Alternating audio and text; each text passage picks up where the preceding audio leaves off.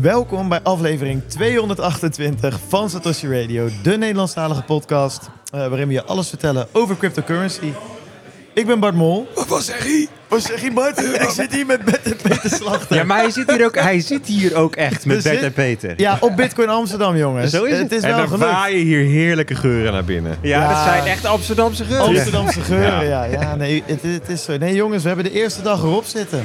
Nou, dat kun je wel horen. Dat kan je wel horen, ja. Maar daar komen we zo op terug. Ik weet niet, hoor, maar dat zegt pas vanavond om 10:11, denk ik, hoor. Dat de dag erop zit. Ja, dit is de derde helft breekt aan. Ja, maar ja, goed. Jij hebt heerlijk die energie. Ik merk het. Ik vind het mooi om jij zo relaxed te zien. Ja, maar dat is Bert en ik helemaal afgepeigerd. Maar dus na een biertje komt het dan weer terug. Ja, precies. Maar het is nu 6:30. Ja. Dus we zijn vanmorgen om 6:00 sturen we elkaar een appje. Jongens, ben je wakker? Zullen we gaan? Ja. Dus het is, we zijn 12:00 zijn we in de touwen inmiddels. Ja, en we zijn nog lang niet klaar. We zijn nog lang niet klaar. Maar ik ga eerst even natuurlijk zeggen dat deze podcast mede mogelijk wordt gemaakt door AnyCoin Direct, Bitfavo, Watson Law, Lightbit, CoinMeurs, Blocks en BTC Direct. Alles wat wij vertellen is op persoonlijke titel. Moet je niet zien als beleggingsadvies. Je ziet, die vul je nergens in. Ook niet op Bitcoin Amsterdam. Let op.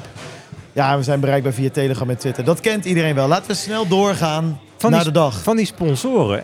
Ja. Volgens mij heb ik van allemaal niet allemaal, maar van de meeste heb ik hier iemand gesproken. Ze zijn er bijna allemaal, ja. Wie niet dan? Ik heb CoinMeurs en Lightbit nog niet gesproken. En AnyCoin Direct. Die heb ik wel, ja. Die is er wel. Ja. Is AnyCoin Direct wel? Zeker, ja. Oh, die hadden geen stand dan? Nee, dat klopt. Dus die had ik niet op de lijst gezien, laat ik het zo zeggen. Maar ze zijn er, de lijst met sponsoren en weet ik het allemaal. Ja, jongens. Hey, jongens, ik kan wel eventjes het stokje overnemen, want ik ga jullie gewoon een vraag stellen. Ik had natuurlijk vanochtend bij de opening, ik had de mooiste rol. Ik bedoel, ik werd gewoon aangekondigd. Ik kreeg gewoon eventjes een minute of fame zonder iets te hoeven doen. Was heerlijk. Dus ik zat in het publiek, ik zag mezelf zo aangekondigd worden. Dus ik denk, nou, ik ben benieuwd. Ik ben benieuwd wanneer ik opkom, dacht ik. Een scherm van 20 bij 30 meter stond je eigen hoofd erop. Heel groot. Peter Slachter komt ook op. Ik in het publiek. Ik denk, nou, ik ben heel benieuwd wie daar op dat podium gaat verschijnen. Er kwam wel een Pieter trouwens. Ja, die kwam daarna. Peter McCormack. Maar zoals afgesproken, we hadden van tevoren, nou echt, dat is al maanden, was dat gewoon done deal. Bart gaan de opening doen. Op de een of andere manier was ik erbij geglipt. Prima. Hartstikke leuk. 1 minute of fame. Maar jullie kwamen op, sta je daar ineens in de spotlights, 600.000 man die naar je kijken. Weet je, dat is een bak energie dat op je afgevuurd wordt. Daar moeten we het sowieso even over hebben. Maar wat wel leuk is, op het moment dat jij jezelf op dat grote scherm stond, Bert en ik moesten echt lullen als brugman. Daardoor is mijn stem nu helemaal naar de galamise. Ja, hoor, ja. Nee, maar serieus, om dus uit te leggen, nee, maar Peter komt niet op. Maar dat vinden wij niet erg, want dat hebben we allemaal afgesproken. Maar ze snapten het. Ze snapten het niet. Ja, maar Peter heeft zich toch afgelopen dagen aangemeld als spreker. Nee, maar dat is vanwege een panel waar hij morgen zit. Nou, kortsluiting, jongen. Niet echt, normaal. Dat was even moeilijk voor ze. Ja, dat was even moeilijk. Maar zo zie je, dat stukje autisme is niet... gewoon niet voorbehouden aan ons. Nee, er zijn er meer. Anderen hebben maar... het. Het is goed gekomen, Bart. Nou, want wij gingen daar dus te staan. Eerst achter het podium toen hadden ze een hele vette introvideo. Want Sebastiaan heeft niet gelogen. Sebastiaan van Erne heeft al maanden dat hij tegen ons zegt... die intro, jongens, zorg dat je er bent. Want het wordt zo vet. Ja, ze hadden een soort introvideo met allemaal NASA-beelden van ouders. Echt die oude zwart-wit vibe. Het was zo vet. En die hele gashouder, lichten. Dat was LED-panelen, niet normaal. En op een gegeven moment begonnen ze zelfs nog een soort allemaal vonken en vuurwerk. Het was echt te gek voor woorden. En toen mochten zij op. Ja, en toen daarna mochten wij. En dan zie je opeens die enorme tribune staan.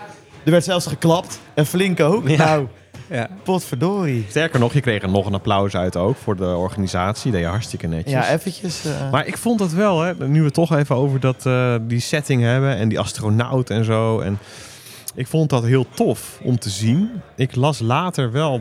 daar ook weer andere berichten over. Dat ik denk van shit man, je zit wel in zo'n bubbel. Best wel, het is een hele toffe stage. Maar voor sommige buitenstaanders ook een soort van kitsch. Van daar heb je de bitcoiners weer. Naar de moon. Met hun moon stage. Ja, okay. Ja, nee, maar ik snap deze reactie van jou nu. Maar de andere kant is wel... Het heeft ook wel weer een soort... Het komt vooroordeel bevestigende functie. Het is ook alsof je een soort conferentie over voetbal organiseert. En dan noem je het de Messi Stage. En dan, daar heb je de Messias weer of zo, weet je wel. Ik snap hem wel. Alleen kijk, het is een beetje... Je moet toch ook een beetje...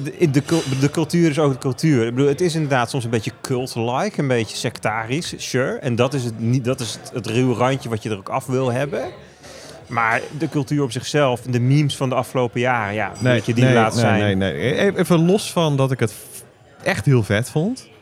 En ik wil niets afdoen aan het werk dat erin is gaan zitten. Echt 0,0. Maar het was echt kut. Nee, alles voor de maar kun je vergeten. Dat is niet waar. Nee, zeker niet. Maar goed, ga verder. Ja. Zo werkt Bert dus, hè jongens? Ja, nee. Zo werkt het. Ja. Maar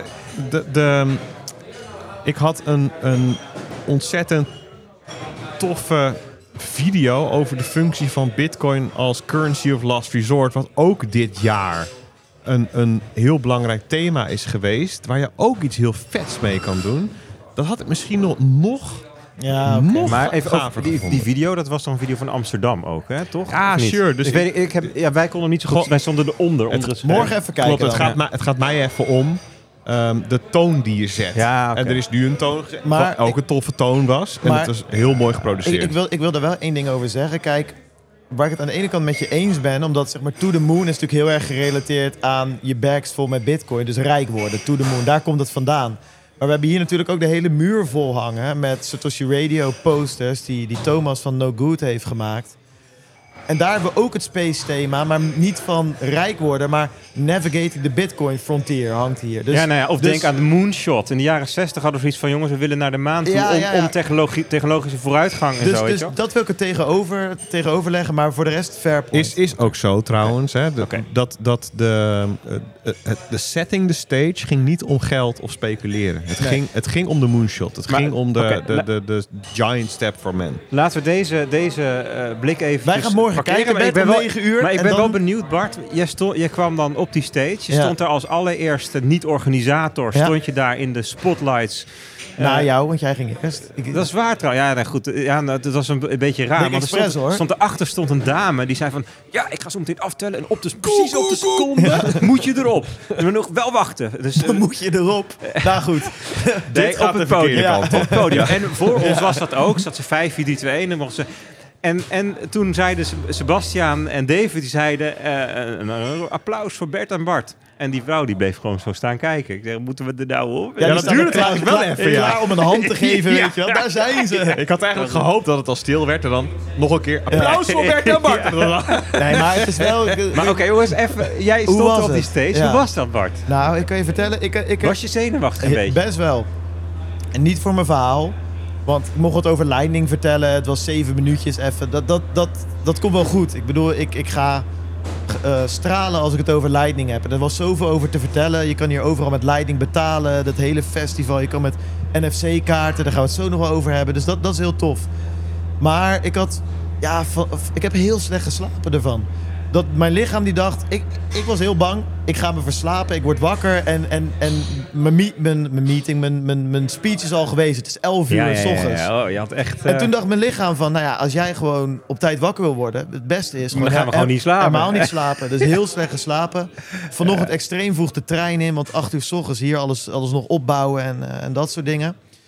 Ja, dan loop je daar op. En op een gegeven moment, Bertie zat natuurlijk te praten. En Bertie had het verhaal over het tientje vertaald in het Engels. En ik zat daar, ik had een beetje... alsof ik in de derde persoon ernaar keek. Dus ik zat rond te kijken. Een soort out-of-body experience. Ja, ik dacht, wat is dit vet? En waarom sta ik? Dus jij was er eigenlijk gewoon letterlijk aan het spacen. Wat dat betreft sloot het goed precies, aan. Precies, ik dacht van waarom sta ik hier? Hoe ben ik hier daar weer beland? En al die mensen luisteren. Ik zat te genieten van Bert's verhaal. Die in het Engels... net zo bevlogen met dat tientje loopt te zwaaien als in het Nederlands. Weet je wel, dus ik zat het echt te analyseren van hoe vet is dit. Ik vond het ook mooi dat het tientje op zichzelf al applaus en gejoel losmaakt. Ja, dat was... Jongens, alle bezoekers hier uit de Nederlandse community... Ja. Bedankt. Ja, dat was echt... Nee, maar dat was echt de silver light. Dat was echt gewoon de kerst op de taart. Ja. Hoe heb jij het ervaren dan? Nou, dat vond ik echt leuk. Kijk, het punt is met zo'n enorm grote zaal, een grote afstand... heb je minder feedback, directe feedback van wat er gebeurt als je een verhaal aan het vertellen bent. Normaal als je een kleinere zaal is, 100, 200, 300, 400 mensen, dan zie je gewoon wat er gebeurt. Ja. Je ziet, er zijn mensen aangehaakt, wordt enthousiast, haakt een beetje af, is het onduidelijk. Ja, dat was best wel een stukje afstand zat ertussen. En dat heb je nu niet. Je bent sowieso al iets meer bezig, ook gewoon omdat het in het Engels is, heb je de metaforen die wapperen iets minder makkelijk uit je mouwen. Dus je hebt iets meer processortijd nodig voor het verhaal zelf. En je hebt al niet zoveel processortijd. Nee, daarom. Single core en zo. En dan zit je je krijgt ook niet echt feedback van, is dit, resoneert het nou met wat gebeurt daar? Dus dat was wel, als je eenmaal begint is de spanning vind ik ook altijd wel weer weg. Want je weet gewoon van, je gaat gewoon door. In het allerergste geval gaat iedereen boel roepen en tomaten gooien. Nou, dan weet je ook. Ja, dat je weg moet. Ja, dat je weg moet. Maar, of je gaat door, dat is op een gegeven moment afgelopen. Maar toen pakte ik het tientje. En ik zei 10 en toen die hele zaal... Dat was leuk. Ja, dat was echt leuk. Ja, ik had één zo'n momentje, dat vond ik ook precies wat je zei. Dus een beetje komt dit aan. En toen had ik die lightning wallets op beeld en zo. En toen zei ik van, joh, wie heeft er eigenlijk überhaupt een lightning wallet? Ja. Nou, daar ging best wel veel handen omhoog. Dat vond ik vet om te zien. Ja. Dat er genoeg handen omhoog gingen dat ik dacht... Dit is vet voor de mensen die hun handen niet omhoog staken. Wat ook nog best wel een groot zijn er nog... van die rare gedachten door je hoofd geschoten van, joh, stel dit gebeurt nu of zo. Nee, had ik deze keer geen last van. Had ik wel bij SBS6 toen. Toen dacht ik, als ik hier nou moet kotsen of zo op live tv. Dat, weet je, dat soort gek. Of kan gewoon. Ja, dat kan. Dat je ineens spontaan ziel dat red krijgt of zo. Of dat je gewoon gaat beginnen te schreeuwen. Dat je echt gek wil doen. Ja, weet je, is wel de laatste keer dat je op een podium staat dan, maar het kan wel. Spontaan, weet ik van... Iets zeggen over de moeder van de presentator. Of zo. Dat je darmen over zijn nek gaan. Maar gewoon van dat soort gekke dingen. Ja, nee, wij maakten wel vies meteen. Ja. Dat is toch niet vies? Dat is gewoon hartstikke natuurlijk. Nou goed, inderdaad. Ik ben het met je eens. Ik denk dat het tijd is om eens even... naar onze eerste gast te gaan. Want we hebben gedurende de dag... We zitten nu... Ja, dit is relaxed. Ik begin weer mezelf te worden. Ik merk het. Je begint gewoon weer te groeien. Ja, het lampje gaat weer aan. Het wordt wel koud hier. Dus dat maar ook wel lekker, weet je wel. Ik bedoel, je hebt die warme dingen op je kop. Ik hoef zo meteen mijn microfoon niet meer vast te houden. Die zit gewoon aan mijn hand vast. Gevroren. Ja. Nee, maar ik vind het leuk. Het is natuurlijk, ik bedoel... Ja, weet je, met mijn halfbroeder Slachter hebben we dit toch maar mooi voor elkaar gekregen. Dus ik zit nu echt te genieten. Het genieten begint nu voor mij, zeg maar. Maar goed, moeten we het zo nog maar even over hebben. Want we hebben natuurlijk gasten gehad gedurende de dag. De eerste die we hier op de casting couch hadden, zou ik maar zeggen, was... Daar houden we hem bij. De mensen die het snappen, die snappen hem. En de anderen niet, dat is prima. Patrick van der Meijden, Bitkassa, Arnhem Bitcoinstad. Jij kwam met VBNL natuurlijk nog eventjes. Ja, daar hebben we het gehad over Lightning, Bitkassa en natuurlijk de NFC payment optie die nu toegevoegd is. Ja. Dat was erg leuk, dus daar gaan we even naar luisteren. We zijn live, dames en heren. Ja, het eerste interview van Bitcoin Amsterdam. We zitten met Patrick van der Meijden van Bitkassa. Patrick, welkom. Dankjewel. En natuurlijk ome Peet zit ernaast op de bank. Hij is er gewoon bij. Wat een jongens. Ik mag vandaag naast Patrick zitten. Op het bankje. Ja. Maar we gaan dus een kort interviewtje opnemen. 10 minuutjes, pak een beet. Patrick, ik kreeg wat prachtigs te zien van de week. Dat jij in Arnhem een speciaal biertjeszaak inwandelde. Ja. En daar werd niet zomaar met Lightning betaald. Nee, ik zag geen QR-codes. Dat was mooi, hè? Vertel me, wat gebeurde daar? Dan zal ik even vertellen hoe het überhaupt is ontstaan. Dat is ook wel een aardig verhaal. Nou, want eerst wat je daar deed. Eerst hadden we de meet-up bij Jan in Haarlem. Ja. En daar kwam Slaapiehoofd naar me toe. Hey, kijk eens, ik heb zo'n mooie NFC-kaartje. En Slaapiehoofd, kijk eens hoe dat voor werkt. De mensen die het niet weten, community member en developer. Ja, absoluut. Inderdaad. Alles kunnen we eigenlijk. Ja, en Ramon. En, die kwamen naar me toe. Hey, kijk eens, zo'n pasje. En eigenlijk moeten we gewoon even zorgen dat Bitkassa dat ook kan accepteren. Dat je alleen nog maar met zo'n pasje... je telefoon hoeft aan te tappen en dat je daarmee via Lightning kan betalen. We moeten eigenlijk een klein beetje uitzoomen. Zo, voice crack to the max, jongens. Ja, dat was wel nice. Als je het doet, doe je het goed. Dit zit wel in de categorie van de boer, jongens. Ja. Als je die mimiek kent, dan moet je weer terugluisteren. Ja. Maar even uitzoomen, want we hebben best wel veel luisteraars en die kennen jou misschien helemaal niet. Dus Patrick van der Meijden... Ken je misschien van Arnhem Bitcoinstad, Bitkassa. En ik wou zeggen VBNL. Ik moest even aan de juiste afkorting. Want zo kom je vaak in het... als je in het nieuws komt, vaak vanuit Vereniging Bitcoinbedrijf in Nederland. Ja. En CEO van Bitkassa. En Bitkassa kennen wij als... ja, toch wel de bitcoin betaalverwerker van Nederland. Ja. En ooit was dat ook van bitcoin naar euro. En dat is nadat er iets met registratie moest van de Nederlandse bank is dat verdwenen. Maar nog steeds, jullie doen veel met bitcoin betalingen. Ja. Eigenlijk hadden jullie hier gewoon op de conferentie ook al die lightning betalingen kunnen. Was tof geweest. Absoluut. En nu is er dus een extra feature. En met die extra feature liep jij de winkel in. Ik dacht van we hebben het nu geïmplementeerd. Dan moet praktijktest toch echt plaatsvinden. Dus ik ben inderdaad naar zo'n ondernemer gegaan die dan bier verkoopt. Een bier speciaal zijn.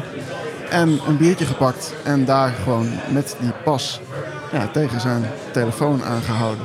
En daar is inderdaad dat filmpje van gepubliceerd waar Bart net refereerde. En dat werkte gewoon eigenlijk best wel goed. Ja. Maar dat was wel trouwens, dat moet ik er wel even eerlijk bij zeggen, de tweede take hoor. Want bij de eerste keer ging ik even op de Bonnefoy zonder aankondiging daar naar binnen. En daar bleek dat hij achter zijn telefoon een enorme accupack had bijvoorbeeld. Waardoor die kaart al überhaupt niet meer kwam. De chip kon hem niet lezen. Precies, dat soort dingetjes allemaal. Dus er waren nog wat start-up problemen. Maar uiteindelijk nu, als je daar gewoon nu naartoe gaat met zo'n kaart.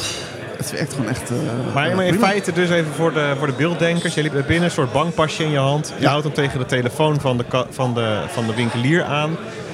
En daarmee betaal je. Maar hoe kan je in lekentaal uitleggen hoe dat dan werkt? Wat gebeurt er dan op de achtergrond? Nou kijk, maar, er zijn anderen die dat nog iets beter kennen. Maar wat er eigenlijk gebeurt is dat er op zo'n kaart... als je die scant met een device, dan gaat hij die kaart uitlezen en dan komt er een URL, krijgt hij daaruit. Bitkassa roept dan die URL aan en kan op die manier de invoice die te betalen is communiceren met de wallet die achter deze kaart zit. Ah, okay. Dus het is wel zo dat als je die kaart ergens tegenaan tapt, dat je niet nog ergens een confirmation hoeft te geven over dat je die betaling accordeert of zo. Nee, het gaat gewoon meteen poef weg. Ja. Ja, oké. Okay. Dus dat is wel het... er zit dus geen gebruikersinteractie tussen? Nee, wat dat gaat is eigenlijk gewoon precies hetzelfde als wanneer je contactloos betaalt met je bankpas. Qua gebruikerservaring, zeg maar. Het is gewoon er tegenaan houden en klaar eigenlijk. En je moet dus even op het schermpje van die ondernemer kijken wat dan het bedrag is wat er van afgeschreven wordt. En vind jij dit nou qua betaalbeleving een vooruitgang? Of is het in jouw ogen meer een gimmick? Nou ja, in eerste instantie vind ik gewoon de techniek erg leuk. Een beetje gimmickachtig. Maar eigenlijk werkt dit denk ik wel prettiger dan zo'n QR-code scannen. Het enige is dat je als je met een wallet een QR-code scant, dat je dan zelf nog even ziet van hoeveel heb ik op mijn wallet staan. Staat er genoeg op en dat soort dingen. En met zo'n kaartje moet je eigenlijk toch weer een app installeren om te kijken hoeveel er dan op staat. Ja, nee, maar... Ja. Wat denk ik het vette daaraan is dat het een soort of proof of concept is dat Apple Pay bijvoorbeeld zou kunnen werken met Lightning. Kijk, het probleem is dat Apple gewoon her en der voor mij het NFC versturen, dichtzet of het ontvangen. Een van de twee kanten in ieder geval. Ja, dat is inderdaad... Dus het zou vet zijn, maar het geeft er wel aan dat het zou kunnen. Ja. Waar ik nog wel benieuwd naar ben, is als we naar Bitkassa kijken, van dit is nu verholpen, deze feature is er. Ja. Staat er nog iets op de roadmap? Of wat zou je nou nog het liefst toe willen voegen? Als je de developers, het geld, alles was aanwezig. Je mag één ding kiezen. Wat zou het zijn? Ja, dat klinkt misschien heel raar. Maar dan zou ik denk ik toch 100% inzetten op gebruikersacceptatie. En zorgen dat de mensen het daadwerkelijk gaan gebruiken om mee te betalen. Maar wat is daarvoor nodig? Mooie podcasts die daar aandacht aan besteden. Een keer een meet-up in Arnhem Bitcoinstad. Denk je dan niet dat het gemak waarmee je van bitcoin naar euro kan en andersom... dat eigenlijk het allerbelangrijkste is, no? Zeker. Ja, je hebt nu... De eerste vraag die ik krijg... Hey, cool met die kaartjes. Hoe kom ik aan zo'n kaart? Nou ja, dan moet je of naar zo'n congres als dit komen. Er is nog niet, geloof ik, een plek waar je zo'n kaart even snel kan regelen. Ja, daar zit natuurlijk ook een heel proces nog aan vooraf. Waarvan ik trouwens wel vandaag heb gehoord dat Bitonic bijvoorbeeld nu wel al mogelijk maakt. Dat je in ieder geval die kaart met Lightning Sats kan vullen weer. Dus dat scheelt al een stap. En ze zijn geloof ik ook bezig om ervoor te zorgen dat je gewoon zo'n kaart kan bestellen bij ze. Dus dat is ook alweer een goede stap. Een stapje vooruit, ja. Hoe lang zijn we? Hebben we nog tijd voor een ander onderwerpje? Of zitten we al aan de... Moet je naar Stijn kijken? Even naar onze producer, jongens. Nog... Nog 6 minuutjes hebben we. Oh. Nou ben ik hoeveel reken jij dan? Een kwartier of zo? 12. Pols. Het is werken hoor. Ja. Lekker hoor. Ja. Nou, maar dan ben ik nog wel even benieuwd naar... want we hebben nu, nou, laten we zeggen, een procentje of 60 van de eerste dag erop zitten. 60, 70. Wat vind je ervan, van de conferentie? Ja, heerlijk. Ik vind het echt fantastisch. Gewoon een goede afwisseling tussen presentaties bezoeken en weer gewoon een heleboel mensen tegenkomen die je al een tijdje niet meer gesproken hebt. En welk deel, wat vind je, wat vind je het leukst en het prettigst? Is dat dat deel van wat je hoort aan talks? Of is dat juist het deel van je komt mensen tegen? Lastig, want je hebt natuurlijk ook wel gewoon een meetups, dus dan kom je ook wel mensen tegen. En die presentaties voegen natuurlijk wel echt iets toe. Maar alleen maar presentaties, dan zit je ook al snel van, dan kan ik misschien thuis ook gaan kijken, zeg maar. Maar ik vind het wel aardig om gewoon, met echt live zo'n publiek ook in de zaal, als er een beetje interactie is. Dat voegt wel echt iets toe. En welke sessie vond je tot dusver het meest interessant? Ik heb net de FATF-sessie nog eventjes zitten bekijken. Dat was met Sjors toch ook? Met Sjors inderdaad. Ja. En met Sjors Patrick, Sjors Provoost. Ja. En Patrick Hansen, die op Twitter vaak de nieuwtjes uit Europa brengt. Ja. Ja, dat vond ik wel een aardig stuk. En wat was daar de strekking van? Want de FATF, dat kennen luisteraars misschien wel, misschien niet. Maar is dat in een paar zinnen uit te leggen? Nou ja, de FATF is dat is sowieso al bijzonder wat dat nou eigenlijk is. Want het is een organisatie, het is niet eens echt een bedrijf of een instelling. Het is volgens mij een project eigenlijk van de UN. En hun hoofdtaak is om ervoor te zorgen dat er zo min mogelijk wit gewassen wordt via financiële instellingen. En wat ze eigenlijk doen is gewoon 1 keer per jaar toetsen ze een aantal landen. Om te kijken hoe de regulering binnen een land is.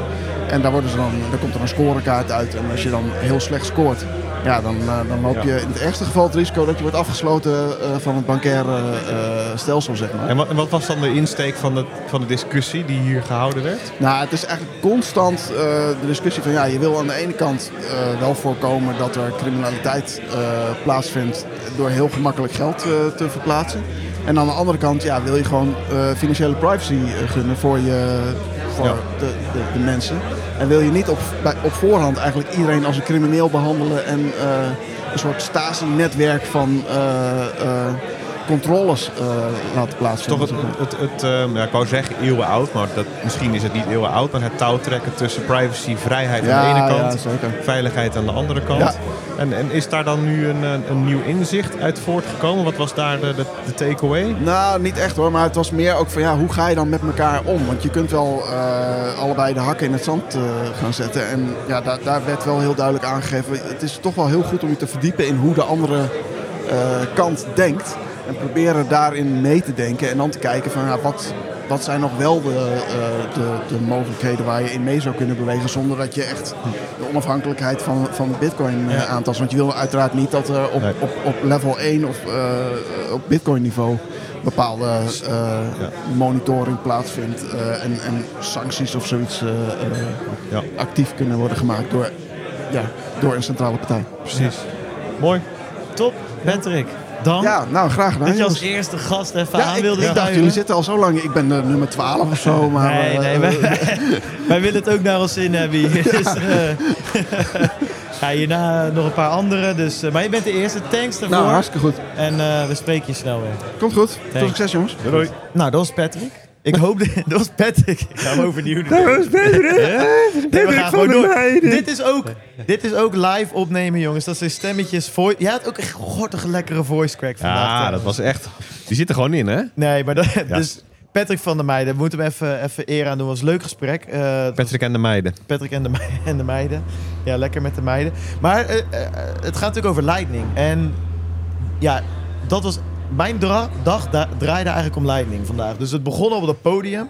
Toen heb ik een workshop over Lightning gegeven. Ik heb overal Lightning NFC-kaarten opeens. Dat is helemaal een ding. Ik heb er volgens mij 4 in mijn zak zitten. Naast mijn seat. Het begint krap te worden, zeg maar. En je kan met Lightning betalen hier. Je kan bij alle eetentjes werkt het. Heb je ook bij zo'n etentje met zo'n NFC-kaart? Nee, want ik heb dus nog geen tijd gehad om ze goed in te stellen. Dus ik heb wel alles met Lightning betaald vandaag. Maar een aantal daarvan hoef je helemaal niet goed in te stellen. Of het is, nee, die, ja, is een, gewoon... De een werkt niet. One-time use en klaar. Ja, die van Connect the World wel. Maar die van BL3P, die moet je eigenlijk wel aan je BL3P-account hangen. Dat is eigenlijk het lekkerste. Dat werkt het best. Maar hebben jullie dat ook op die manier ervaren? Dat Lightning of... de rode draad was. Ja, dat is wel echt... Dat, ik zat er een beetje aan te denken dat dit misschien wel het moment is over 5 jaar... dat we terugkijken en dat we denken van... Ja, dat was echt een moment dat het echt... Ik gebruik vaak Lightning als voorbeeld van gradually then suddenly. Ja. Dus technologie ontwikkelt zich... En dat is, mensen zijn geneigd om als ze op een bepaald moment zich in Bitcoin te verdiepen, om het te zien als, nou, dit is het, als statisch. En dat zag je ook met journalisten in 2017, 18, weet je, die periode. Ja. Voor het eerst word je gedwongen als grote krant om dat over te schrijven. Verdiep je erin en dan kom je tot de conclusie dat Bitcoin niet geschikt is voor toonbankbetalingen. Nou, en dan 4 jaar later, 2021, heb je de volgende boelmarkt en dan kijk je er opnieuw naar.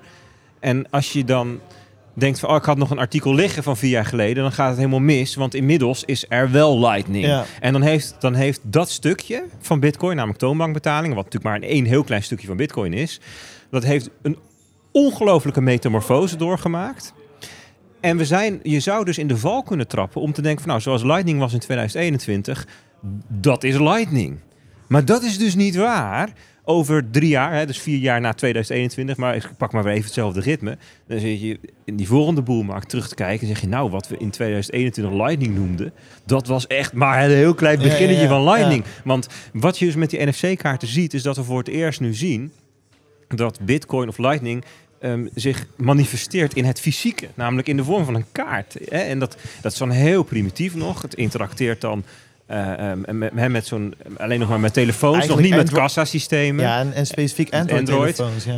En er zit nog niet echt iets van gezichtsauthentication of zo in. Maar geen één authentication. Er moet allemaal hadden het pas met Tom over van Bitonic, van hoe zou je dat dan kunnen gaan doorontwikkelen? En er zitten allemaal wel dingen in. Nou, een ander voorbeeld vind ik van stablecoins of andere assets op Lightning. Hè? Ja. Dus Taro bijvoorbeeld, waar Lightning Labs 70 miljoen voor heeft opgehaald. Er zijn allemaal van dat soort dingen waar je nu de eerste sprietjes gras weer ziet boven komen en denk van over 3 jaar zou het maar zo eens kunnen zijn dat ook Lightning weer echt een volgende metamorfose heeft doorgemaakt.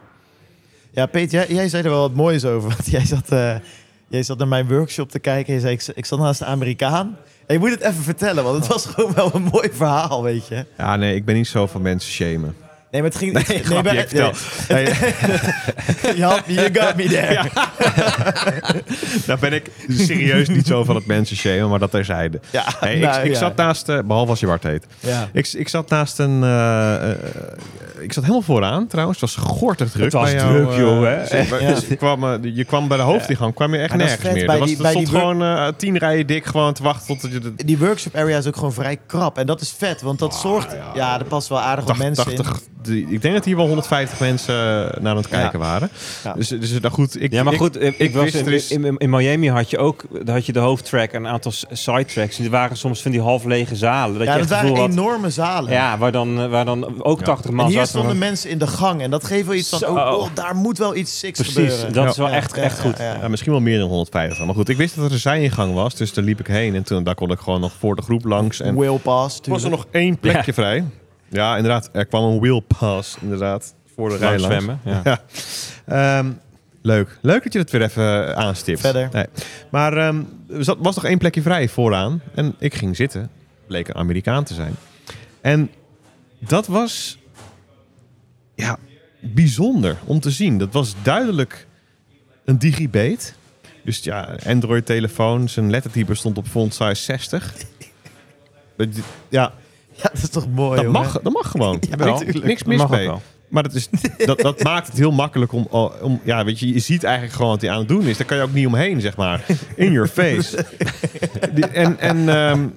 Die was dus... WhatsAppen met allemaal mensen. Ja, ik zit hier vet, een nieuwe betaalmethode. En maakte van elke slide die bij jou langs maakte hij een screenshot. Ja, en een of andere professor Fu. En die reageerde dan weer terug in screenshots. In plaats van in tekst. Dat je denkt, je kan ook gewoon met elkaar praten. Nee, er gaan screenshots heen. En die had dan allemaal van die... Zijn hele telefoon-ui van degene met die stond in handgeschreven fonds. Ik dacht, waar ben ik beland? Dit doet mij denken aan mijn MSN Messenger-tijd. Dat soort dingen. Maar die was dus on the fly bezig met een Blue Wallet downloaden, installeren en er geld opzetten. Niks met backup. Niks. Gewoon next. Die gooit er geld op en gooit die app weer af. Die heeft geen idee wat hij gedaan heeft. Maar dat was wel dat ik dacht van ja shit, dit is... Die zitten er ook tussen. Die moeten we ook helpen, soort van. Ik dacht eerder van, die zitten er ook tussen. Dit is misschien wel... Het gros. De massa. Ja. Dit is de massa. Dus je hebt het over adoption. Dat was wel even zo'n moment. Voorbij die chasm zit dit. Ja. Maar dan moeten die apps gewoon nog veel gebruiksvriendelijker worden. Maar... twee dingen. Helemaal met je eens. Maar deze gozer kwam daarna ook met de vraag van... is dit al uitgerold in Amerika, zeg maar, Maar hij kwam later op de stand hier ook nog langs. Zei hij, ja, ik heb het tweede grootste radiostation van Los Angeles. En jullie podcast, hoeveel luisteraars heeft het dan? En hebben jullie sponsors? En wat kost een sponsordeal dan? Ik dacht, dit nou weer. Ik zei van, weet je... Doe je van money, maybe? Ja, how to pay hiervoor. Maar we zitten al vol. Maar kijk, we hebben dus... Dat is de ene kant. Ben met je eens, Pete. Maar ik heb hier vandaag ook weer luisteraars langs horen komen. Ook de mensen die mailtjes gestuurd hadden in de weken voorafgaand aan dit evenement. Van, hoe werkt dat Lightning nou? En die kwamen nu langs van... ik heb die wallet geïnstalleerd en ik heb net mijn eerste biertje gekocht. Of mijn eerste wijntje of mijn eerste colaatje. Dus ja, het toont ook wel aan dat een Blue Wallet... Dit gaat niks afdoen aan de magie van het werken met Lightning, hoor. Maar ik bedoel ook dat die UI van veel van die wallets ook echt gewoon wel serieus prima begint te worden. Een Blue Wallet is echt, doet niet veel meer onder voor een PayPal-app. Vind ik eerlijk niet. Het is meer dat het Lightning-netwerk zelf soms instabiel is. Want we hebben natuurlijk die Taproot-bug gehad van de week. Moet jij maar zo over vertellen, Bert? Maar de UI van de app zelf... ben ik met je eens. Gaat de goede kant op, hoor. Dus als je het hebt... Als tijdens mijn praatje over mass adoption... had ik het daar ook over. Hè, dat op een gegeven moment... Zo kort druk trouwens. Dat was trouwens ook vet, hoor. Ook vette gewoon stage weer, trouwens. Die Fight Club. Zo, echt, jongen. Ja. Echt, vanmorgen waren ze het bloed en de tanden nog aan het opdwijlen... van het gevecht van gisteren. Ja. En daar stond ik nu gewoon te vertellen over adoptie. Maar een van mijn... punten, de podcast natuurlijk al wel vaker gezegd... Hè, van technologie wordt... eigenlijk uit zichzelf in gebruik genomen op het moment dat het beter is dan de alternatieven. Dat is zeg maar een beetje de weg van de minste weerstand die de massa, die de kudde loopt.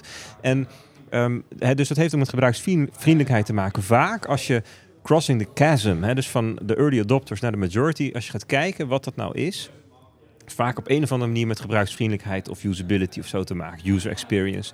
En daar had ik het over. En dus later kwam er een gast naar me toe en zei van wat moet er dan veranderen aan de UI's van die Lightning apps? En hij zei ik ook van niet eens per se idioot veel. Het zit hem nog veel meer in de onderliggende technologie. A en B in de integratie met de fysieke wereld. Dus je wil eigenlijk gewoon bij een random kassa wapper met je telefoon en kunnen betalen met Lightning. En dat kan de Blue Wallet app of de Zeus app, die kan daar niet zoveel aan doen. Weet je wel? Dus, dus als je het echt hebt over massa-adoptie, dan zit het hem daar denk ik eerder in. Ja. En het wordt alleen maar lastiger, want straks gaan we travel rule-achtige KYC-meuk hebben. Ja, je wil gewoon een app installeren en gaan. Ja, dan moet je toch echt een paar generaties verder zijn met decentralized identity bijvoorbeeld. We hebben het hier voor Europa. Nou, laten we het gewoon even Europees. Zeker Nederland geldt. We hebben het vaker over gehad.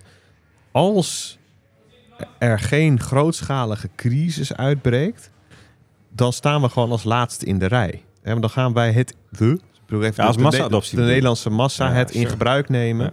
Omdat de rest het ook doet. Hè? Dan hoor je van, kan je mij even een bitcoin-tikkie sturen? Ik zeg maar niets. En dan denk ik, dan heb je ineens een reden om het te gaan doen. En dan vanzelf merk je dan merkt de massa van shit, ik moet het ook gaan gebruiken. Hè? En dat verandert als er een crisis uitbreekt. Want anders is ineens een urgentie. Dan moet het wel. Dus de privilege weer. Hè? Ja. We zijn onwijs. Ja, maar ik denk inderdaad dat in Nederland... Ja, dat Lightning is gewoon leuk, maar ons betaalsysteem is gewoon... Dat is een broken record, maar het is gewoon het beste in de wereld. Dat durf ik echt te zeggen. En voor ons is gewoon Bitcoin on-chain gewoon een hard geld, een optie, een anker, dat is eigenlijk veel interessanter. Zeker in de tijden waarin we nu verkeren. Ja, dat. En dus zeg maar hard geld. Dus dan heb je het over de kwaliteit van je munt. Hè? Dus van je, zeg maar het ijsklontjes effect. Ja, en de betrouwbaarheid van de overheid. Hè? Dus, precies. Dus dan heb je het over de instituties eromheen en het kunnen worden gecanceld. En... Ja. Daarom vind ik Lightning vind ik echt een top ding om Nederlanders mee de rabbit hole mee in te sleuren. Daarmee wordt nieuwsgierigheid aangewakkerd, wat je achtergrond ook is. Maar vind ik het perspectief op Bitcoin, zoals dat centraal staat op een Oslo Freedom Forum, persoonlijk het meest interessant en het meest impact hebben. Maar daar gaan we het zo meteen over hebben. Maar dat vind ik... Ja, ik heb het daar zat gesprek over gehad. Dat vind ik het leuke, weet je wel. Kijk, Bert heeft natuurlijk elke week een marktupdate en... Weet je, ik lees dan het FD, The Economist. Ik vind dat interessant. Alleen het is niet per se mijn expertise. Ik vind het leuk om te luisteren. Ik vind het leuk om daarvan op de hoogte te zijn. Ook de dingen die jij noemt. Zo, wat er allemaal on-chain gebeurt. Een beetje de area, het werkgebied van Sjors Provoost bijvoorbeeld. Het werkgebied van Aaron van Weerdem. Die veel meer on-chain zitten. Ook super vet. En dat vind ik nou eigenlijk, daar kwam ik vandaag weer achter. Het leuke aan Bitcoin. Dat ik dus het ene moment... Is allemaal grassroots, is het Lightning, is het lekker betalen, NFC-kaartjes maken, weet ik het allemaal. Lekker klooien, hutten bouwen. En op hetzelfde moment is het voor journalisten kan het bijvoorbeeld, hoor ik vandaag gesprek ook weer met iemand, kan het een uitweg zijn, kan het letterlijk een levensreddend middel zijn. Maar goed, daar moeten we het zo over hebben. Daar hebben we het zo meteen over. Want we spraken Sjors Provoost. En Sjors was onze tweede interview van vandaag. En die zat, Peet, in een paneldiscussie over de FATF en privacy. Ja, Sjors is Bitcoin developer. Hij doet heel veel code reviews van verbetervoorstellen van de Bitcoin codebase. Die bekijkt hij dan. En, die spraken we dus. En hij is ook, en dat is denk ik een soort bijkomstigheid, heel erg geïnteresseerd in privacy en vrijheid. En op Twitter is hij ook heel actief. Echt, maar als er dossiers opengetrokken worden over dit onderwerp... Dan kan hij daar goed scherp op reageren. Dus als je het leuk vindt, volg hem ook. Kijk, hij komt in zijn kracht te staan zodra het ook de technologie raakt. Ja. Dus wanneer raken thema's als privacy de tech? Wanneer komt bijvoorbeeld Bitcoin als technologie... mogelijk zeg maar, in hetzelfde vaarwater als de discussie waar dat panel over ging? Dus het touwtrekken tussen... Ja. Privacyvrijheid aan de ene kant en criminaliteit bestrijden aan de andere kant. En we moeten gewoon eens naar gaan luisteren. Gaan we naar luisteren. Sjors, welkom. Onze tweede gast van vandaag alweer. Ja, we hebben niet de minst op de bank zitten. Ik zie nummer 3, zie ik al binnenlopen. Ja, ik zie Mark van der Schijf komt al aan. Ja. Nou, die hoor je later in de aflevering. Maar we zitten nu met Sjors. Sjors. Hoi. Jij hebt een talk gedaan vandaag. En ik sprak jou even. Ik heb in een panel gezeten. Ja, en je zei tegen mij, ik weet eigenlijk niet zo goed waarom ik in dit panel zit. Het ging over privacy, maar ik heb het idee dat je hartstikke veel weet over Bitcoin en privacy, Sjors. En ik heb er ook wel meningen over. Ja. Maar heb ik er meningen over die interessant genoeg zijn om te delen? Nou, dat vinden wij dan wel. Hopelijk wel. Ja. Maar heb jij dat is een beetje tegen het imposter syndroom aan? Of zit het anders? Nee, dat is meer... Kijk, iedereen kan op Twitter en dergelijke meningen hebben over van alles en nog wat. Maar ben jij dan de expert die net dat kan toevoegen? Dus je moet mij niet vragen wat de juridische nuances zijn van de FATF. Dat moet je aan Simon Lelyveld vragen. Ja. Je mag mij wel vragen van... wat is het effect van Lightning op privacy en travel rules en zo? Daar kan ik misschien dan wel iets in. Heb je het idee gehad dat je wat kon inbrengen in het panel? Ja, zeker. En waar ging dat over? Nou ja, zeker op het einde hebben we het een stukje over Lightning gehad dus. Ja, want eventjes een stapje terug. Dat panel dat ging over het touwtrekspel tussen privacyvrijheid aan de ene kant... En toezicht en controle en het voorkomen van criminaliteit aan de andere kant. Toch? Ja. Min of meer. Nou, het gaat dan specifiek ging het dan over de FATF, de rol daarin. Dat maakt het ook een beetje een wat breder verhaal, denk ik. Ja. Daar hebben we het een beetje over gehad. Maar ja, iedereen heeft natuurlijk weer zijn eigen mening erover. Dus het ging af en toe een beetje alle kanten op. En wat was jouw inbreng dan in het gesprek? Ik heb geprobeerd een beetje te focussen op waar het raakt aan het technische verhaal. Dus een van de vragen is van... software is natuurlijk iets anders dan wat een custodial exchange doet. En een van de dingen die ik observeerde was van... tot nog toe wordt software redelijk alleen gelaten. Nou ja, behalve dan dat incident wat nu in Amsterdam gebeurd is met die Alexie van Tornado Cash. Ja. Waarin je ziet dat die grens ineens wel overschreden wordt. Dus of die grens echt bestaat of dat het een fictie is die we met z'n allen proberen in stand te houden. Dat is wel spannend. Maar ook als ik kijk naar het werk wat ik aan Bitcoin Core doe. Het is niet zo dat er dagelijks iemand van de FATF een pull request maakt met... hier is onze nieuwe whitelist, wil je een merger of zo? Nee. Dus in die zin is het nog een wat ver van mijn bedshow. Dus dat heb ik ook aangegeven. Dat valt nog wel mee. Maar ik kan me in de toekomst al voorstellen dat het ook anders wordt. En wat wordt er dan anders? Nou, je zou kunnen zeggen een soort aanval op privacy, als ik het heel cynisch of zo wil bekijken. Wat doe je als je privacy wil aanvallen? Dus als je alle transacties wil monitoren, et cetera, dan begin je met het laagst hangende fruit. Dus je begint gewoon tegen exchanges te zeggen van nou, jullie hebben een vergunning van ons en als je die vergunning wil houden, dan moet jij je klanten identificeren, et cetera, et cetera, et cetera. En als dat een beetje werkt, dan heb je als overheid niet echt de reden om achter de volgende ding aan te gaan. Maar op de een of andere manier, op een gegeven moment kan ik me voorstellen dat mensen daar allemaal wegen omheen hebben gevonden. En dat mensen meer wallets gaan gebruiken die niet custodian zijn. Dus waarbij je je eigen sleutels hebt en waarbij je zelf op de blockchain zit. Dus op een gegeven moment kan je je voorstellen dat de frontlinie zich verplaatst daarnaar. Het zou kunnen zijn dat dat nooit gebeurt. Het zou kunnen zijn dat de hele wereld eigenlijk voornamelijk custodial wallets blijft gebruiken. En die 1% die dat niet doet, nou ja, jammer dan. Dat wil de Westen, laten we met rust. En dan heb je het over een frontlinie waarin Bitcoin zelf en Bitcoin software dicht tegen Bitcoin aan. En ja, dus non-custodial software, maar misschien ook nog wel het Bitcoin-protocol, dat die onder vuur komen te liggen? Is dat... Ja, nou ja, kijk, het hele idee van Bitcoin was om dat onmogelijk te maken. Want de eerdere pogingen tot geld waarbij iedereen kon doen wat ze zouden willen, denk aan Liberty Reserve, die gingen eraan omdat ze te gecentraliseerd waren. Ja. Dus op het moment dat je tegen de gebruiker zegt, oh, je hebt maximale privacy, dan zegt de overheid, oh, hier is de FBI en we gaan je nu meenemen. En toen was het afgelopen met het verhaal.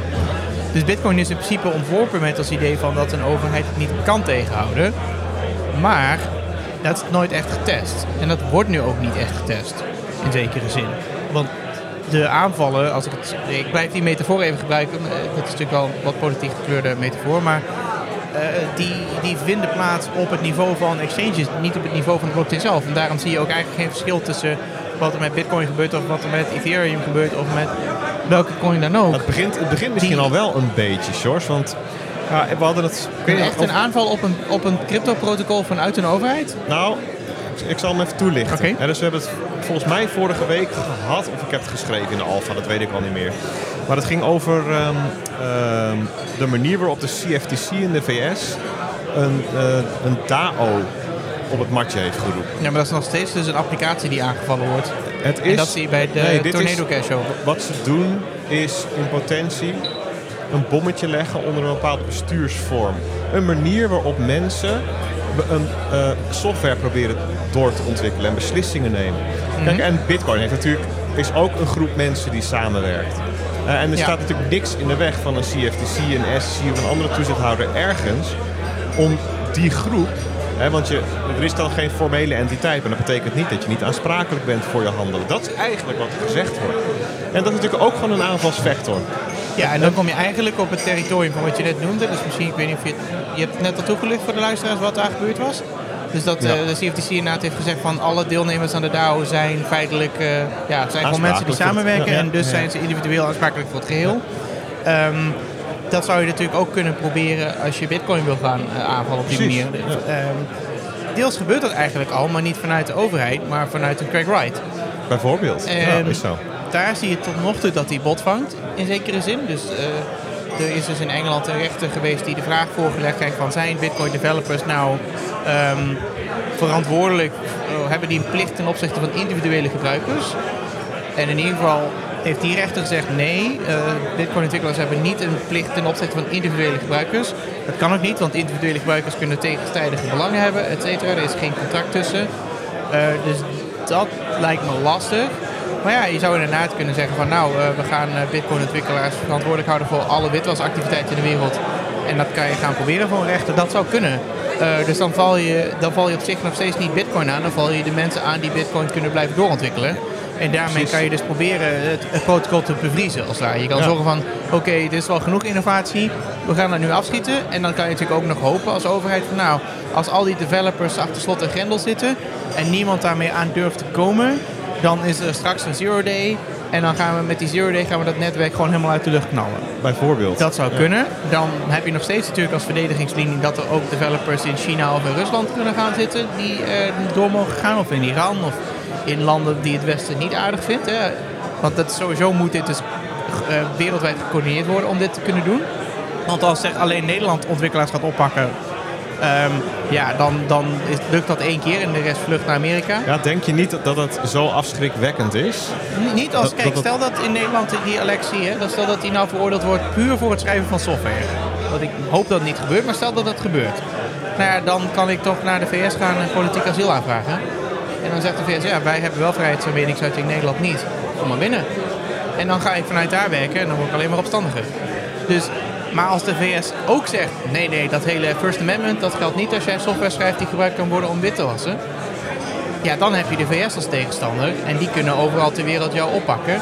Maar dan heb je nog steeds landen die de VS niet aardig vinden en die jou puur al omdat jij iets doet wat de VS niet wil, alleen daarom al jou iets laten doen. Er komt een moment dat het niet heel erg gaat afhangen Noord-Korea zou willen wonen, voor de duidelijkheid. Precies, van iemands persoonlijke convictie en hoe ver je wil gaan natuurlijk. Ja, maar dat betekent dus dat er dan misschien andere developers komen die convictie wel hebben. Of dat die nieuw opgeleid worden. Best een leuk panel zo trouwens. Die kennis helemaal wegstampen.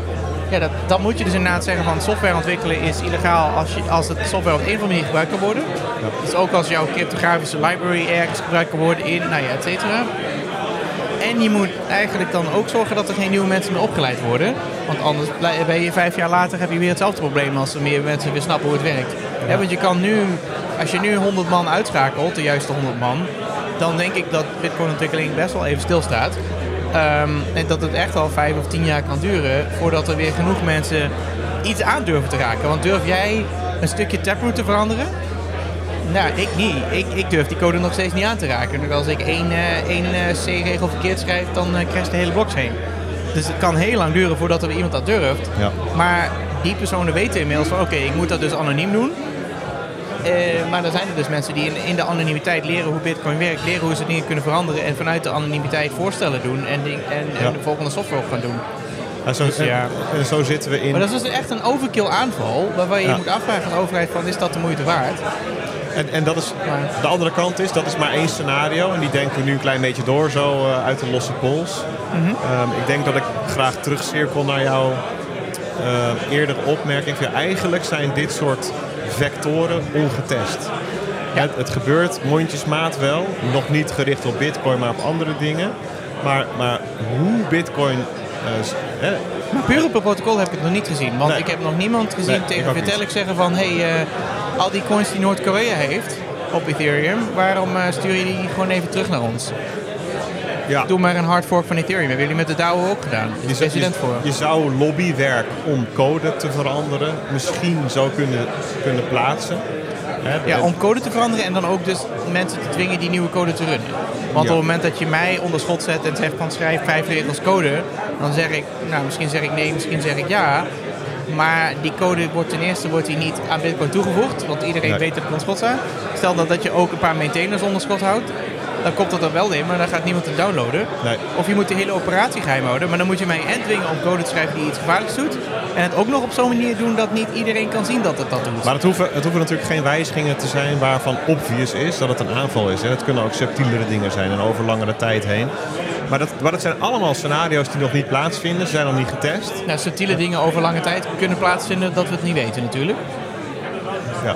Maar dan ga je heel snel de samenzweringen in. Ik bedoel, er waren ook verhalen over de voorstellen van Mike Hearn over bepaalde blacklist dingen en zo. En ja, was dat dan een bewuste aanval of was dat een naïef idee? Ja, je heeft niet zoveel zin om daarover te speculeren. We zitten nu in een klein konijnenhol waar dat panel al niet meer over ging, denk ik, hè? Nee. Wel een leuk konijn. Wel leuk, ja zeker. Ik zit geboeid te luisteren, jongens. Heerlijk. Hey, hoe vind je het verder hier? Nou, zo op het Westerglas. Ik ben er eigenlijk wat net hoor, maar ik vermaak me wel. Ik vind het wel een mooie venue. Het zijn heel verschillende kleine locaties eigenlijk. Ja. En dan één grotere mainstage. Aan mainstage dingen ga ik meestal liever gewoon achteraf een keer kijken wat leuk was. En het is wel leuk, want je komt hier dus overal mensen tegen. Dus ja. Ja, hè? Want jij was ook in Miami aanwezig, toch? Ja, en Miami had dat minder, want in Miami had je de open source stage. En een beetje bij de muur naast de open source stage in de hal kwam ik alle coole mensen tegen. Terwijl er echt wel 30.000 mensen waren op die conferentie of zo. Ja, maar ik kwam elke keer dezelfde mensen tegen op dezelfde plek. Maar dat is letterlijk dus waar we dus uiteindelijk, waar de workshop stage nu vandaan is gekomen. Dat hoekje bij die open source stage, dat een plek geven. En dat is wel vet dat nu echt een eigen stage is geworden. Ja. Top. Ik denk dat we er dan... leuk gesprek, joh. Smaakt naar meer. Ik zou er zo nog een half uurtje over kunnen praten. Moeten we dat maar eens een keertje doen. Zonder aggregaten en achtergrondgeluiden. Ja, want het is... Nou jongens, als luisteraar hoor je dit, hoop ik niet. Dat heeft Mark mij toegezegd. Ja. Maar waarom horen wij het dan wel? En wij zitten hier in een hele gezellige bar. Dus kom maar heen, kijk, zie ik mensen aan biertje zitten en zo. En de studio is prachtig. Wel leuk. En de achtergrond geroezemoes, die komt... door mijn koptelefoon, gewoon zonder microfoon al binnen. En ook nog versterkt via de microfoon. Ja. En dat maakt het niet het allermakkelijkst om eventjes een ontspannen gesprek. En dan gaat het er nu dan ook nog een soort van... alsof er een metro onder dit gebouw doorheen rijdt. Ja. Of naast me stijgt een 747 op, het hele gebouw trilt. Maar dat schijnt een koffieapparaat te zijn. Ik hoop, jongens, dat jullie daar niks van horen. Nee, nou, we gaan ons best doen in de edit. Thanks, Sjors. We spreken snel weer. En terug naar de main show, zou ik dan zeggen, Peet. Terug naar onszelf in de toekomst. Veel plezier. Dat was Sjors. Nou, Peet, Sjors blijft een mooie vent. Sjors op het bankje, heerlijke gozer. Ik denk dat ik uren met Sjors zou kunnen borrelen. Maar niet in die setting. Maar ik denk eigenlijk Sjors ook wel met mij. Denk ook wel. Ja, ik heb het gesprek met Sjors niet gevolgd. Maar wat ik heel leuk vind altijd... of wat je al zei van... kijk, Sjors begrijpt technologie. En wat er rondom het thema privacy en vrijheid vaak gebeurt... is dat er mensen allerlei filosofische verhalen op gaan hangen... die allemaal heel mooi klinken. Maar dat Sjors dan op een gegeven moment zegt... ja, maar technisch gezien is het heel simpel. Of je hebt privacy... of je hebt het niet. Ja. En er is niet een soort van middenweg... een beetje privacy of soms privacy of misschien privacy. En dat, zeg maar, die scherpte in het bad... ik weet niet, vertel eens, hoe was dat in het panel en het gesprek met hem? Oh, de grap is dat wij alle drie dat panel niet gezien hebben. Oh, dat is helemaal mooi. Ja, dit was Sjors ook niet. Ja. Oh nee, wij drie niet. Nee, wij drie niet. Alleen Sjors. Sjors zat erin. Dus die heeft technisch gezien ook het panel niet gezien. Maar die zei zelf ook van, ik weet eigenlijk ook niet precies waarom ik erin zat. Ja. Oh, echt? Ja, klopt. Ons gesprek is... min of meer een soort afgeleide debat geworden. Oh, okay. Gesprek geworden eigenlijk over de paneldiscussie. Zette Peter en Sjors gewoon door. En ik was moderator. Ja. Ik hoefde alleen te openen en af te sluiten. Eigenlijk kwam het daar wel op neer, ja. En dat was heerlijk. Laten we duidelijk zijn. Maar ik vind het wel mooi. Hè? Wat we bespraken met Sjors... daar hoeven we niet nog verder in te duiken. Dus we zijn eigenlijk een beetje... wat een scenario. Hoe zou Bitcoin aangevallen kunnen worden? Dat was een rabbit hole. En daar zijn we weer uit. Ja. Dus daar gaan we niet nog een keer in. Maar die thematiek... die heb ik wel veel meer horen langskomen vandaag. In gesprekken gewoon met bezoekers. Ik heb de Cryptocast gedaan met Tuur de Meester... met Aaron van Weerdem en met Herbert natuurlijk. En ook daarin ging het over... regelgeving. En dan kom je al snel op dezelfde touwtrekwedstrijd... tussen privacy en vrijheid aan de ene kant... en het bestrijden van criminaliteit aan de andere kant. En Aaron die zei van hij zei niet, ik ben anarchist... hè, maar ik breek graag een lans voor vrijheid en voor privacy. Dat zijn voor mij eigenlijk onbespreekbare... waarden. Zeg maar, onbespreekbaar als in... Ik vind dat je... die zijn niet onderhandelbaar. Ja, dat je niet hoeft te onthullen waar je geld aan uitgeeft. En ik zit in datzelfde kamp. Ik weet niet of we precies vanuit dezelfde invalshoek... hè, maar ik vind dat het te ver doorgeslagen zijn... dat het kamp van het bestrijden van criminaliteit... te veel overwicht heeft in onze maatschappij. En dat betekent niet dat het regelloos moet worden. Hè? Want je kunt namelijk best privacy en vrijheid ook verankeren in regels. Dat kan. Een risicoafweging kan je maken. Kun je gewoon vastleggen in wet en regelgeving dat we privacy en vrijheid belangrijker vinden. Ja, dat is ook vaker als een drogreden. Hij zegt van ja, als je privacy wil toestaan, dan kan iedereen maar doen en laten wat hij wil. Maar dat is natuurlijk niet zo. Je kunt, je hebt met contant geld heb je ook privacy, hè, als je het even. Maar daarmee kun je het ook mensen opsporen als het nodig is. Ja, en dat is in 2022 ook wel gewoon een belangrijk onderdeel geworden van het gesprek. Want, en dan niet per se dat je met privacy en vrijheid als invalshoek begint. Maar je ziet gewoon in 2022 dat het wel onderwerpen zijn geworden als afgeleide van dingen die gebeuren in de echte wereld. Zoals wat er in Canada met de truckers gebeurde. Zoals wat er in Oekraïne, Rusland is gebeurd. En dan kom je als vanzelf op de functie die Bitcoin in die situaties vervult. En dan gaat het over vrijheid en privacy. Ja, ik vind het mooi, Peter, want dit onderwerp is niet de eerste keer dat we het daar over hebben. En ik vind het wel grappig om te zien dat je daar wel op een bepaalde manier van aan gaat, zeg maar. Dat doet je wel iets. Ik word er gewoon zwaar emotioneel van. Maar... nou, dat hoeven we daar ook weer niet te doen. Nee, maar ik vraag me af van waarom is... We hebben het ook vaak over decentralisatie, maximalisme. Dit neigt een beetje die hoek ook op. Waarom is dat iets wat je zo grijpt? Waarom is dit het ding wat jou grijpt? Nee, maar serieuze vraag. Ik bedoel, dit is ook het moment om een beetje te reflecteren. Ik ben er echt wel benieuwd naar. Nee, omdat voor mij ook geldt dat ik persoonlijke vrijheid... ja. onwijs belangrijk vindt. En daar hoort privacy bij. Die twee zijn zo aan elkaar gekoppeld. Je komt dan al snel... kun je belanden in gesprekken over politieke kleur... of politieke voorkeuren en over normen en waarden. Maar om daar een beetje weg te blijven... dit is een thema dat mij wel aan het hart gelegen is. Ja. Bitcoin is voor mij in die context zeker een optie.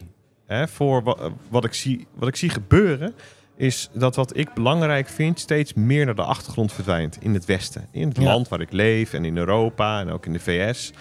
En ik zie dat de overheidsorganisaties en de intergouvernementele organisaties die we hebben, daar ook op aansturen. Hè, dus dat het niet per se minder wordt. En ik zie in Bitcoin naast een schaars geld... sound money, waar ik ook warm van word, zie ik ook een optie om iets aan te hebben in een wereld die een kant op beweegt met bepaalde eigenschappen die ik niet per se zie zitten. Nee. Nou, mooi gezegd, denk ik. Toch? Ik zou nog een perspectief aan toe willen voegen. Hè, want je kan vanuit het persoonlijke kun je dat graag wensen voor jezelf. Maar ik denk ook dat er een collectief belang is voor het hebben van die vrijheid. Want het gaat mis als mensen in de maatschappij niet meer de veiligheid eigenlijk hebben om te vinden wat ze vinden. En hun voorkeur ook daadwerkelijk tot uitdrukking te brengen. Dus het kan tot uitdrukking brengen door te praten. Dus expressie, of kunst maken of liedjes schrijven. Of... betalen. Want het betalen van iets, het iets kopen of een dienst afnemen of een donatie doen, dat is een uitdrukking, een expressie van jouw preference, van jouw voorkeur voor iets wat je belangrijk vindt. En op het moment dat je denkt, het uiten van die voorkeur, het betalen van iets, dat zou in de toekomst misschien een bepaalde betekenis kunnen krijgen. Ja, dus bijvoorbeeld een donatie aan een stichting die opkomt voor homorechten. Of aan een kerk. Of aan een bepaalde politieke partij. Of je koopt whatever, sextoys, noem maar eens wat. Ja, maar goed. Ja, maar wat voor betekenis krijgt het over 5 jaar of over 10 jaar? Eens. En je weet die data, die komt daar te liggen bij die overheid, die in de toekomst misschien daar iets van kan gaan vinden. Wat je dan kan krijgen, dat noemen ze in het Engels dat chilling effect, hè, maar dat je jezelf gaat censureren. Je zegt van, dan doe ik het maar niet. Ja. Of dan doe ik er besmuikt over. Of ik doe het op, weet je wel. Ja, en dat is en wat de cypherpunks in hun manifesto al zeiden. Het is een voorwaarde voor een open society, een open samenleving waar ruimte is voor pluralisme. Dus voor meerdere soorten meningen en voorkeuren naast elkaar. Daar is het noodzakelijk dat die vrijheid er is. Ja. Dus al zou ik mijn best kunnen leven met de huidige normen, stel dat dat zo is, dan nog heb ik ook als belang dat de mensen die nu niet helemaal bij die normen passen, dat die wel de vrijheid krijgen om daar uitdrukking aan te geven en dat daar privacy voor is. Hè, omdat anders het karakter van de samenleving zeg maar, steeds meer toch naar een soort van dictatuur toe gaat. Kijk, en waar zo'n panel natuurlijk over gaat of zou moeten gaan, hè, zo'n FATF kiest voor een bepaalde manier van het oplossen van de problemen waar we tegenaan lopen. Hè. De wereld wordt digitaler en wat kiest men als instrumenten om criminaliteit te bestrijden? Dat zijn vaak hele... Dat is grof geschud. Blunt instruments, om het zo maar te zeggen. Sleepwetten. Dus het fijnmazige opsporingswerk... Dus het oude en vertrouwde politie-speurwerk... Dat wisselen we in voor dingen... waar heel veel mee kan. Waaronder het opsporen van criminaliteit. Het is ook een soort gemakzucht. Maar het is across the board. En natuurlijk is het gemak... Want dit is... Ik bedoel, Facebook en de andere grote techbedrijven... dat zijn enorme commerciële sleepwet, om het zo te zeggen. Want het is makkelijk. Verzamel die data, algoritmen erop. Het is wat je zegt. Het is makkelijk, het is lui. Maar het werkt ook gewoon goed. En aan de het is... Ik zou niet zeggen, het is doelmatig. Nee, je bereikt, niet. Je bereikt er ook hun doel mee. Maar misschien. Mogelijk. Hè, maar dat het specifiek is, dat niet. En dat is vooral waar ik moeite mee heb als het gaat om de FATF. Ik heb niet zozeer moeite met nadenken over het bestrijden van bepaalde vormen van criminaliteit. De FATF trouwens, de Financial Action Task Force... dat is een intergouvernementele organisatie... die een soort van standaarden wereldwijd uitzet voor betalingsverkeer. Ja, precies. Klopt. Maar goed... Dus voor mij is persoonlijke vrijheid, privacy... ook niet synoniem aan regelloosheid. Nee. Dat hoeft voor mij ook geen anarchisme te zijn of zo. Nou, ik vind het een mooi betoog. Ik denk dat we hem daar even bij houden, want we worden hier volgens mij langzaamaan ook... we worden hier uitgeveegd. Ze gaan nog steeds meer aankijken. Ik zie al ME-busjes klaarstaan. Dus ik ga ons laatste gast even aankondigen, want we hebben ook heerlijk op het bankje gezeten. Nog even met Mark van der Schijf. Ja, eindelijk. Al die jaren. Maar is het nou Mark van der Schijf? Gijs? Wat is het? Mark van der Schijf, zeg ik gewoon. Whatever. Ja, zeker. Nee, gewoon onze Mark.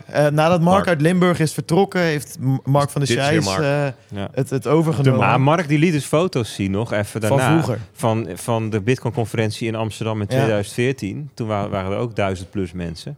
Ja, dus Mark is geen van het eerste uur. Dat is fantastisch. Dus laten we gaan luisteren naar Mark. Ja, jongens. Zitten we. Derde interview van de dag. En we hebben... Ja, eindelijk zit hij op onze bank... ik zit ten eerste met Bert Slachter, die is ook even aangeschoven. Peti is naar het volgende interview gegaan. Die zit bij de Cryptocast, dacht ik, hè? Ja, die zit bij de vijand. Ja, precies. Ja, normaal zit jij er nu. Nee, het zijn onze vrienden. Het zijn onze broeders, onze collega's. We zien hier nog opeens. Nou, anyways. Maar we hebben hem eindelijk op de bank zitten. Mark van der Schijf, na al die jaren, na alle... donaties en leuke berichten die we van je hebben gekregen. Ja, alle donaties toch nog nut, hè? Nou ja, we hebben ze bij de boeklancering natuurlijk. Hebben daar heel veel mensen heel blij mee gemaakt. Want die konden hun eerste Lightning betaling doen. Dus leuk dat je op de bank zit. Laten we eens beginnen. Morgen heb jij een paneldiscussie. Ja. Wat ga je vertellen? Wat gaat er gebeuren? Met wie zit je aan tafel, om het zo maar te zeggen? Wie zit er nog meer op de bank? En waar gaat het over? Ja, het thema is euro en bitcoin. Euro en bitcoin. Het is een panel met onder andere Willem Middelkoop. Voor de rest, ik weet eigenlijk niet wie er nog meer in zitten. Zat Macro Alf daar niet bij? Ik weet het niet. Ja, dat zou wel leuk zijn trouwens. In ieder geval Willem. Met alleen Willem is het al vuurwerk natuurlijk. Dat wordt leuk. Voor de rest, we hebben nog geen voorbespreking gehad. Ik heb geen idee. Maar het zal wel het feit gaan dat, wat gaat er met de euro gebeuren? En hoe kan bitcoin dat mogelijk oplossen, denk ik? Ja, central bank digital currency misschien, hè? Ja, bijvoorbeeld. Weet je, hoe gaat dat werken of hoe gaat het niet werken? In hoeverre is dat beter of slechter dan bitcoin? Dat soort thema's. Ik denk dat, in ieder geval Willem en ik daar al redelijk op één lijn zullen zitten. Ja, de andere sprekers weten niet wie die zijn. Dus. Maar wat zou jouw hoofdboodschap zijn? Of laat het zo zeggen. Als je aan het eind van de panel, van 45 minuten hè, is dat gesprek. Ja, precies. Ja. Aan het eind, wat wil je mensen in ieder geval meegegeven hebben?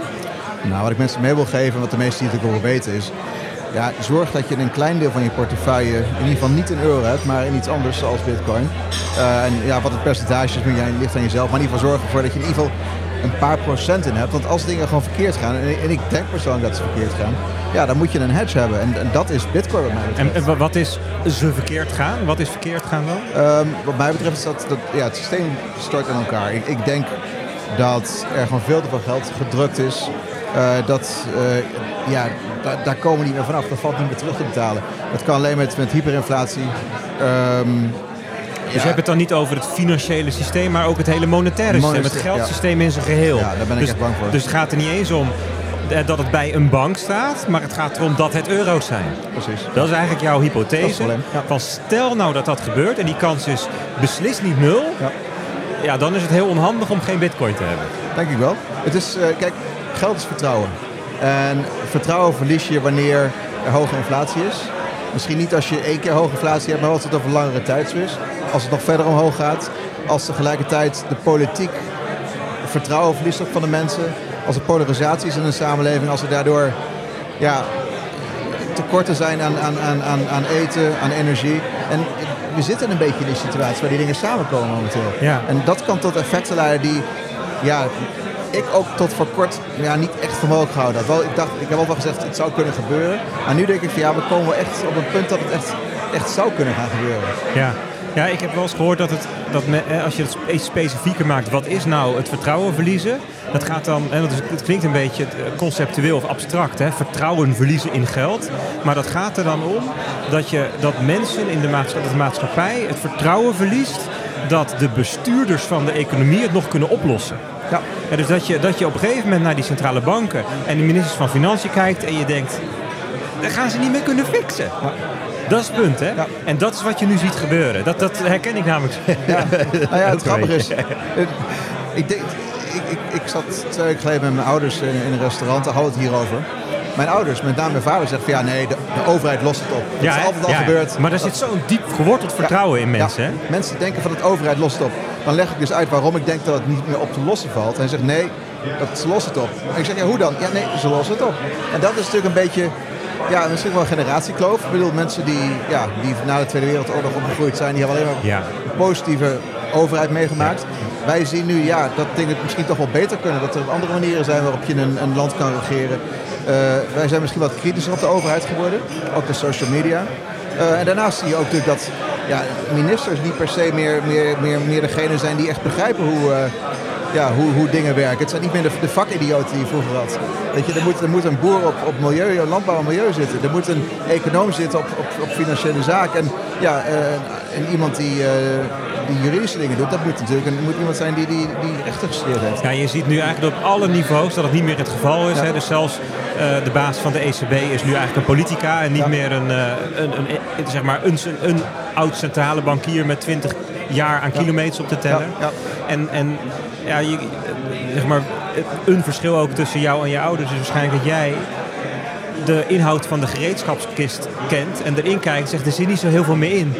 Ze kunnen ook gewoon niet zo idioot veel meer. En wat ik dan verrassend vind, telling vind, dat het IMF dan een tweet doet over centrale banken die moeten blijven verkrappen, want anders verliezen ze hun geloofwaardigheid.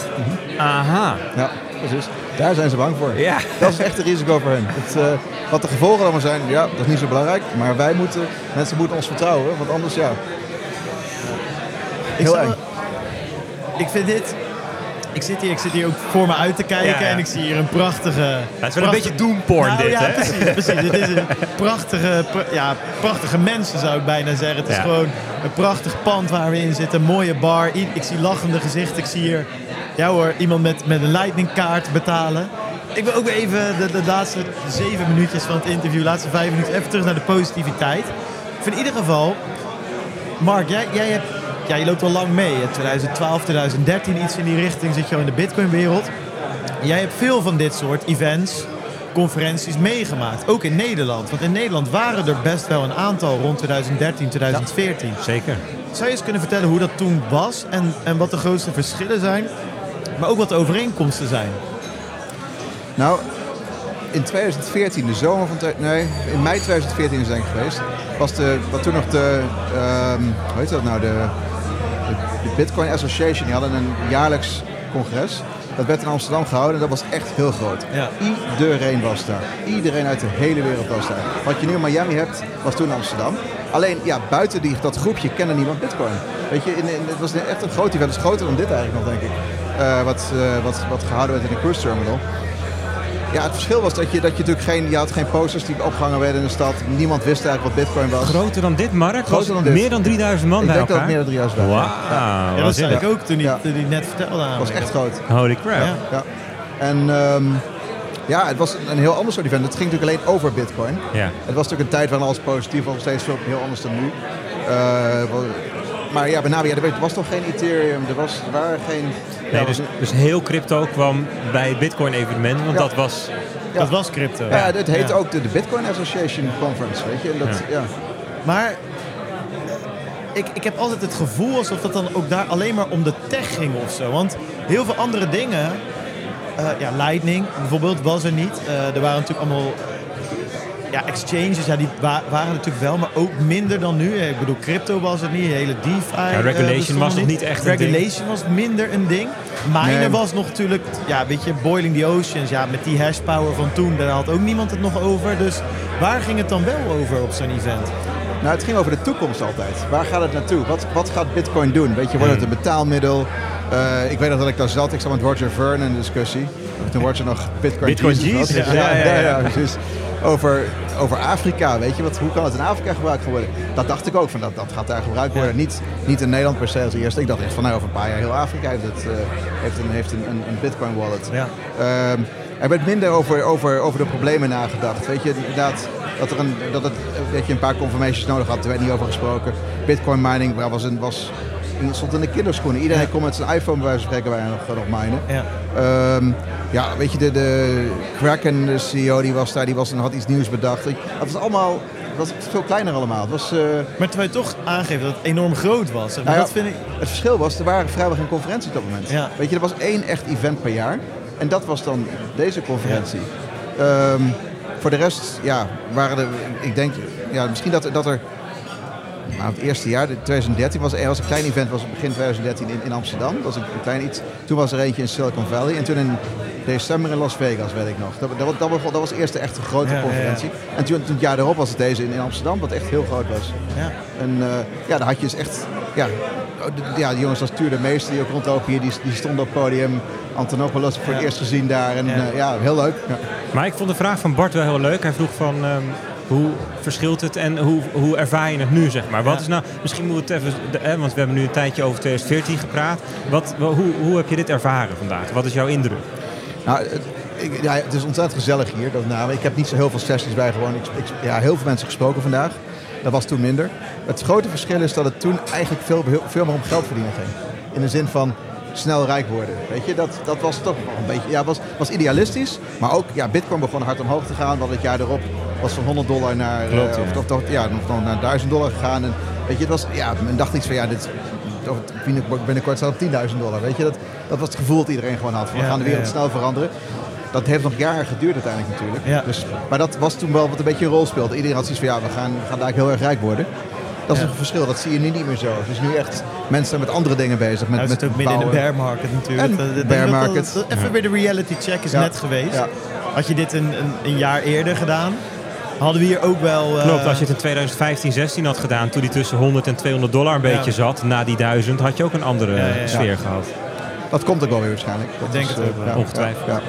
Nou, gaaf. Ja, leuk dat je eindelijk en op de bank en in levende lijven in de podcast hebben. Ja, laten we dat nog een keertje overdoen. En dan de volle lengte van de podcast. Goed plan. Maar voor nu houden we hier even bij. Mark, hartstikke bedankt. En tot snel. Graag gedaan, bedankt. Ja. Nou, dat was Mark. Wat ik zei, heeft daarna inderdaad liet hij Bertie die foto's zien... van vergane glorie CEO's van de grootste Roger Verne. Bitcoin Jesus. Ja, heel sick. Ja, we kunnen uren met die man praten en dat gaan we echt nog een keertje doen. Daar komen we ooit nog wel een keer op terug. Ja, ik denk dat het voor nu goed is om vandaag de eerste dag af te sluiten. We gaan lekker ergens een hapje eten. Misschien ergens naar een leuk feestje en daarna gewoon lekker mijn nest in. En dan gaan we morgen precies nog een keer doen. Weer om 6 uur opstaan. Ja, leuk man. Zo, dat is niet normaal. Ja, jongens. Jongens, ik ga jullie allemaal... Jullie ten eerste, Bert, Peet, gewoon dit is ook een moment om even... Vind ik jullie ook te bedanken, want dit is toch... Ja, moet je nou kijken waar we terecht zijn gekomen. Dit is toch niet normaal, jongens. Potverdorie zitten we dan... En even bedankt voor Stijn. En Stijn, inderdaad. Ik zie die jongen echt... Ja. Naarmate we langer doorgaan. Ja, de gapen worden langer, worden groter. Wij kunnen elkaar nog wakker houden. Nee, maar dit is... een soort Duracell-konijntje. Ja, dat is Stijn. Maar die is ook vroeg op. En die komt uit Verwegistan. Ja, die is vroeg op. Die zit hier in een of andere bamboehut in Amsterdam-Zuid. En die was gewoon een uur te laat vanochtend. Maar het is hem allemaal vergeven, want hij heeft vandaag video's gemaakt. Ja, dat is niet normaal. Stijn, held.